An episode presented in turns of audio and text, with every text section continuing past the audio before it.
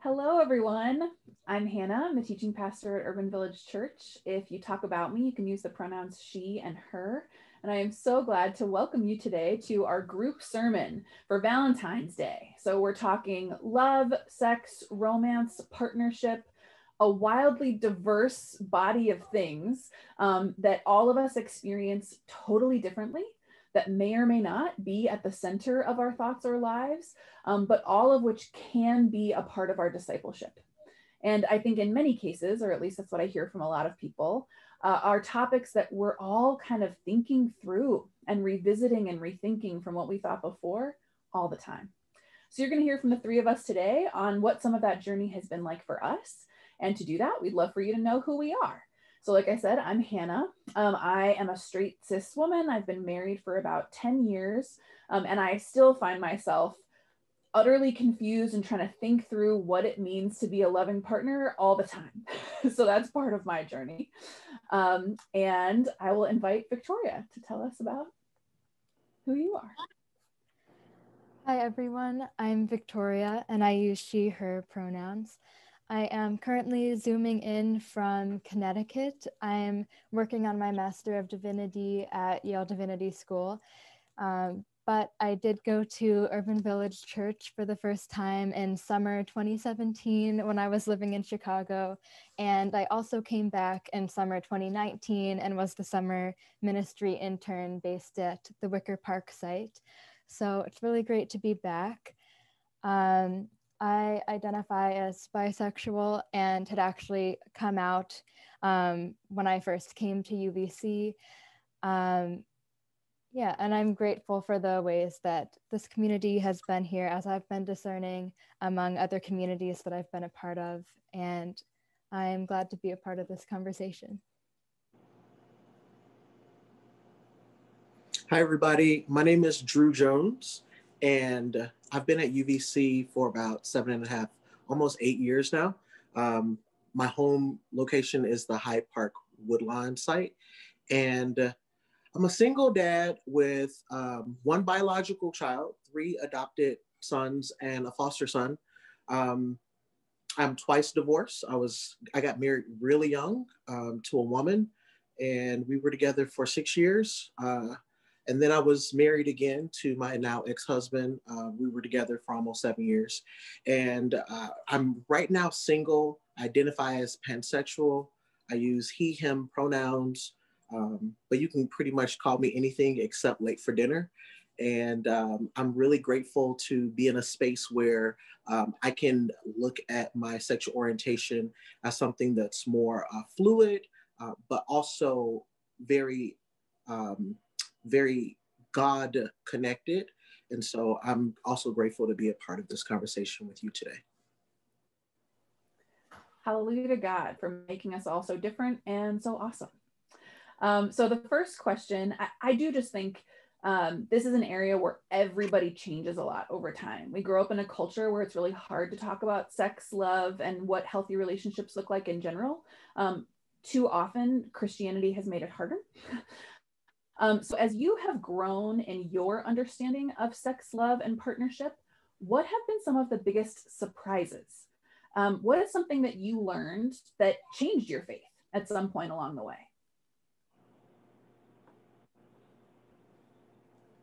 I guess I'll go first. Um, I have been most surprised by how God continues to show up in my life, regardless of my relationship status. Um, I have seen God move and bless my family and bless me while I was married. I've seen God move and bless me and prune me spiritually while I'm single. Um, I have gone through seasons of being sexually active. I've gone through seasons of being um, abstinent. And I have learned um, that my connection to God is not dependent on where I am um, in my in my relationship status. I've also been surprised at how resilient and welcoming my children have been um, at having conversations about um, sexual orientation, about loving your body and um, respecting your body.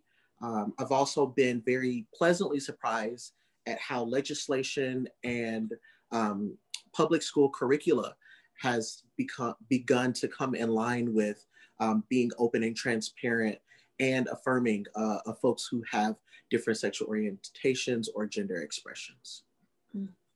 I just want to say like a huge hallelujah to that point you make about God meeting you in all the stages and states of your life. Because I think so often, um, you know, Paul really thought that everybody should be single. How could you possibly have a partner and follow God? That seems bananas. And I think often churches today are the opposite. They they only sort of pay attention to partnered people. It's almost like becoming partnered as a part of knowing Jesus. Um, when really like both are such small visions of who God is of course god can meet us in singleness in partnership in relationship outside of it but that sometimes feels impossible and so that's such a beautiful witness thank you amen how about you victoria what have you learned along the way yeah.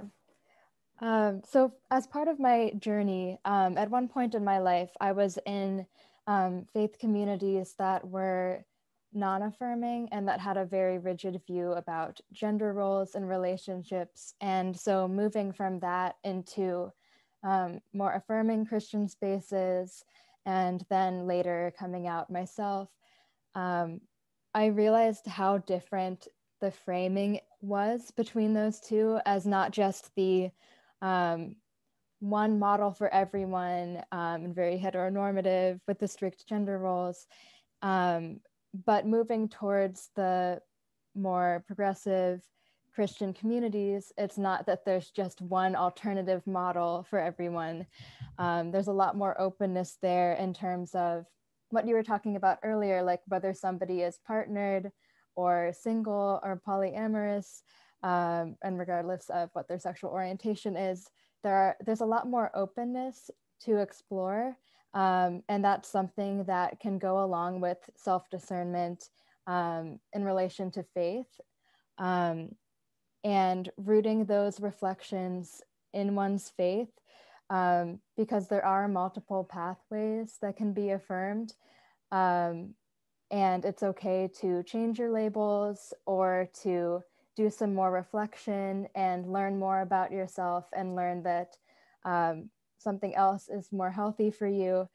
Um, and God is present in that continuous process of reflection and discernment. Mm. How beautiful. That that and I think that idea of discipleship and discernment in every aspect of our lives, right? I think most of us have some area around which we feel shame or discomfort. And so we think, oh, I just won't talk to God about that, right? It's either like it's money or it's family or it's sex or it's whatever. And there's so much available for discernment and conversation. I'll say one thing I learned that surprised me. Uh, many of you all know I grew up non religious, converted in my teens, and my family really raised me to be affirming. Um, the first people I knew besides my parents were their gay couple next door who gave me my first set of books. And, you know, so I came sort of instinctively uh, LGBTQ affirming but not knowing any of the Jesus stuff about it, the Bible stuff about it. And so I struggled with what a lot of my fellow Christians seem to want from me, which was like a seven step argument, you know, a like point by point, here's why. I would be like, because of niceness, you know, like because of love. Look, what do you mean? Here's why. And, and I remember it was really helpful to me at some point when I read the argument or experienced, you know, I'm in, I think, what a lot of sort of Christians who have a lot of rigidity around this would want. I'm in a straight marriage that I've been in for a super long time. and we got married really young. And my marriage is not in the Bible. It's not. It's no, it's nowhere in it. Like it's it's just not. I find no advice for how to work out figuring out how to share money as a 2021 couple or figuring right. out how to divide washing the dishes as a 2021 couple directly in the Bible. My marriage is not there. And so, if we can be flexible enough to hold my marriage, we can be flexible enough to hold a lot more. And in fact, maybe that's not how we're supposed to use the scriptures, right? Maybe the scriptures teach us principles of love that can be applied to all kinds of relationships and marriages and partnerships. Maybe they teach us principles of justice, principles of God above all. So that was a big like help helpful point for me where I felt like I learned something about what does faith have to do with all this. Amen. And that's yeah. Oh, sorry, Drew, go. Yeah, I just said amen. Um, Yeah. I, I concur wholeheartedly. Yeah. So this is kind of related. What resources have been most helpful to you as you've discerned this relationship um, to your to this part of your life?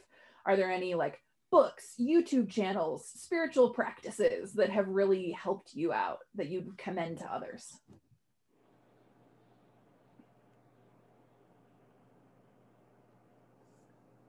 Um, a resource that I was thinking about um, that is an image that I think is helpful um, is one that actually came up in a um, in a Christian sexual ethics workshop at a progressive Christian like college student ministry last semester um, that I've been advising.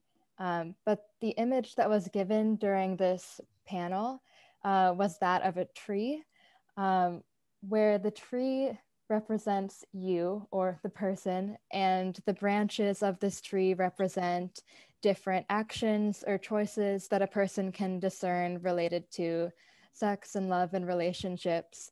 And the roots of the tree represent grounding in faith and in the values from that. Um, so those roots could look like something like loving your neighbor as yourself and viewing each human being as a beloved child of God who you want to do no harm to and to contribute to their flourishing.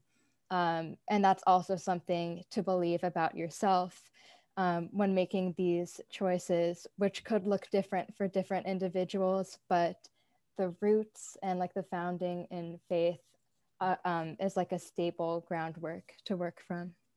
Mm. I really like that. Um, when I was in the military, I served during the don't ask, don't tell era. And so um, being in school and doing my thesis on the don't ask, don't tell uh, policy actually sparked my interest in um, LGBTQ rights. And it became real for me because I was in I was a cisgender uh, man who was identifying as straight, but I was at least bisexual. Um, and I had to process all of that while being in the military. And so, a couple resources that I used one was a book called Openly Gay, Openly Christian. Uh, another was a movie, a documentary that I watched called For the Bible Tells Me So. Um, but in addition to those, having using the ther- using my therapist, family counselors, chaplains uh, were all very, very helpful. Um, writing music was very helpful.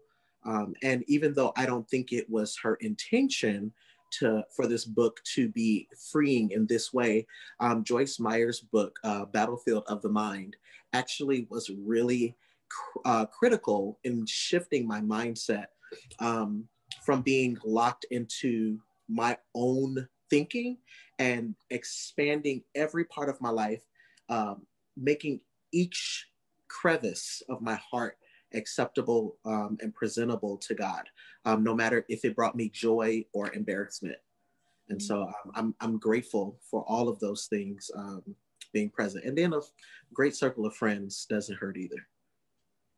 Hallelujah. Yeah, people are the best. I, I think um, this uh, something that's interesting to me is something that somebody said to me once in a conversation about sexuality uh, we were sort of talking about like purity culture and virginity and and we really came to this place where where we said to each other i think god might care about chastity but it's hard for me to imagine god caring about virginity because that imagines that there's something there's some moment with god that you can't take back where you're right ruined made different. This is the sort of like sexist narrative that a lot of us got as teenagers right? And i was working through that and they were like I, I that doesn't sound like god to me right that just doesn't sound right and and i ended up using that in my discernment around so many things that i felt anxious about right like who i was as a person and whether i contributed to the world and whether grace was real it it wasn't just about sex it was about everything about who i believed Mhm. god to be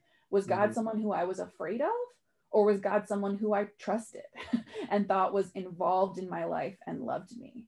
Um, and I'll say the spiritual practice that has helped me most in thinking about healthy relationships and discerning um, sex and love and sex practices has been directly asking God, which you would be shocked how often people will not do it. Mm-hmm. They will mm-hmm. read every book in the universe looking for the right answer, but are afraid to ask God directly because we're afraid of what we might find. and the biggest thing for me has been saying, God, help me out here. God, I'm scared of this. God, I'm feeling bad about this. God, I don't know what I believe. And that has been just a profound practice that has really changed everything for me. So I'd offer that on. And also the work of Reverend Dr. Wil Gafney or the book Good Christian Sex by Bromleigh McCleneghan, which we are doing a small group on right now. So beautiful. And that kind of brings us to our last question, which is we've heard today from the Song of Songs that has this vision of ecstatic intimacy and love that is God given and that is exciting and being bold and breaking the rules of your society to follow that ecstatic love. We've talked a little bit about the vision of Paul, right? Which was sort of be celibate so you can love your neighbor all the time. Forget about all that. That's a distraction. We've talked about our own experiences of journey. If we were going to imagine, say we imagined a church that was a kingdom or kingdom church that was that had wholeness and integrity and boldness in Jesus and its witness around love and sex. What are some of the things that you imagine that church might be like? What would some of its practices be? Um, and then what are some ways we as a community can grow a little bit closer to that? What are some ways that we can um, move towards that wholeness of vision that Jesus invites us to? And I'll just start with a small thing, but I think most things start with small things, is that I imagine a truly sort of kingdom church witness around sexuality would involve the ability to learn and articulate our relationship with God around sex and sexuality at a number of different ages, that there would be kind of whole life discernment as well as whole body and whole life discernment. Um, and so I am thinking about um, if you would like to be one of these, getting some of our folks trained on the Our Whole Lives curriculum, which is a sexuality and faith curriculum created by the United Church of Christ and the Unitarian Universalist Association, um, where you can offer courses at any age that are age appropriate um, to figure out who you are when it comes to sex, love, and partnership and what the world is like. And so that's one step I think we could take into more wholeness um, in this area of our life as a church. How about you all?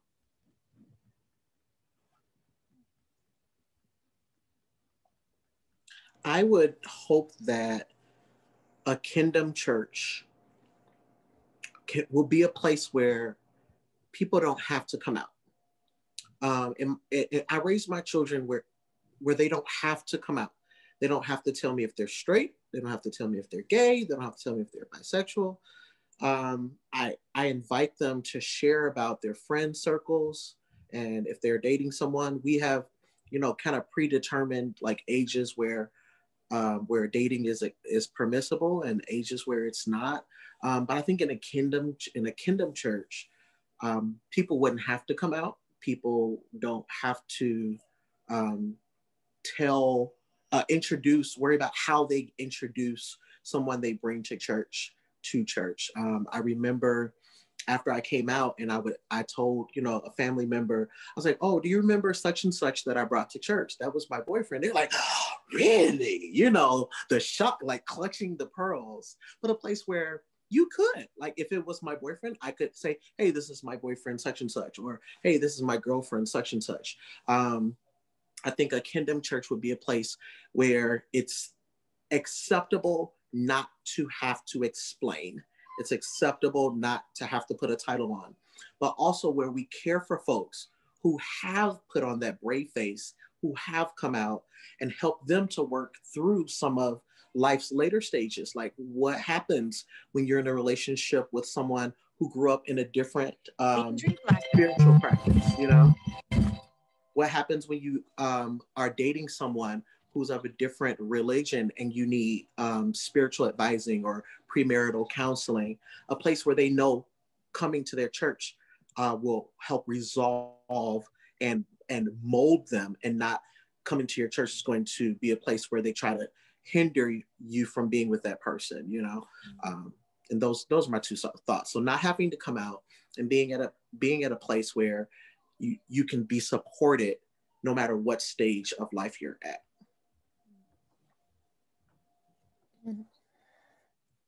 For me, thinking about a kingdom church, um, I think about a place where um, things don't have to be so compartmentalized. Um, like the view that sexuality and relationships is something that's not supposed to be related to one's faith life. Um, but in a kingdom church, there would be encouragement for people to feel like they can bring their entire selves and entire life um, into their relationship to God and to their faith. Um, and it would be a community where people are affirmed and supported in the different stages of life, um, as has been mentioned, um, and also in the different journeys and different paths that are best for their individual contexts. Um, yeah, to receive that support and community. Um, and yeah, I'm really glad to hear about UVC's small group that's forming around this, which, yeah, that sounds like a really good community for exploring this. Yeah, because there never stop being questions, right? Even if you are asexual or aromantic or celibate or unpartnered, we all are in a, a network of mutuality around the harm that has been done to our self image and the way that we think about bodies and relationships. And I think for all of us, there's always gifts and growth and love and grace and justice on the other side of seeking a fuller and wholer vision of what Jesus has for us in our bodies, in our connections, in our souls, in our lives, love and otherwise. And the weird thing about being the church right now is that I think this is one of the areas where we've been the most broken. And so we have the fewest answers. but what a gift to be surprised all the time, right? To lead with love, to lead with belonging, and then learn something new every day. And so I really thank you guys for helping us in that, for helping us to learn today. And I pray that we will all move forward to do even more learning and growing together. Amen. Amen. Amen.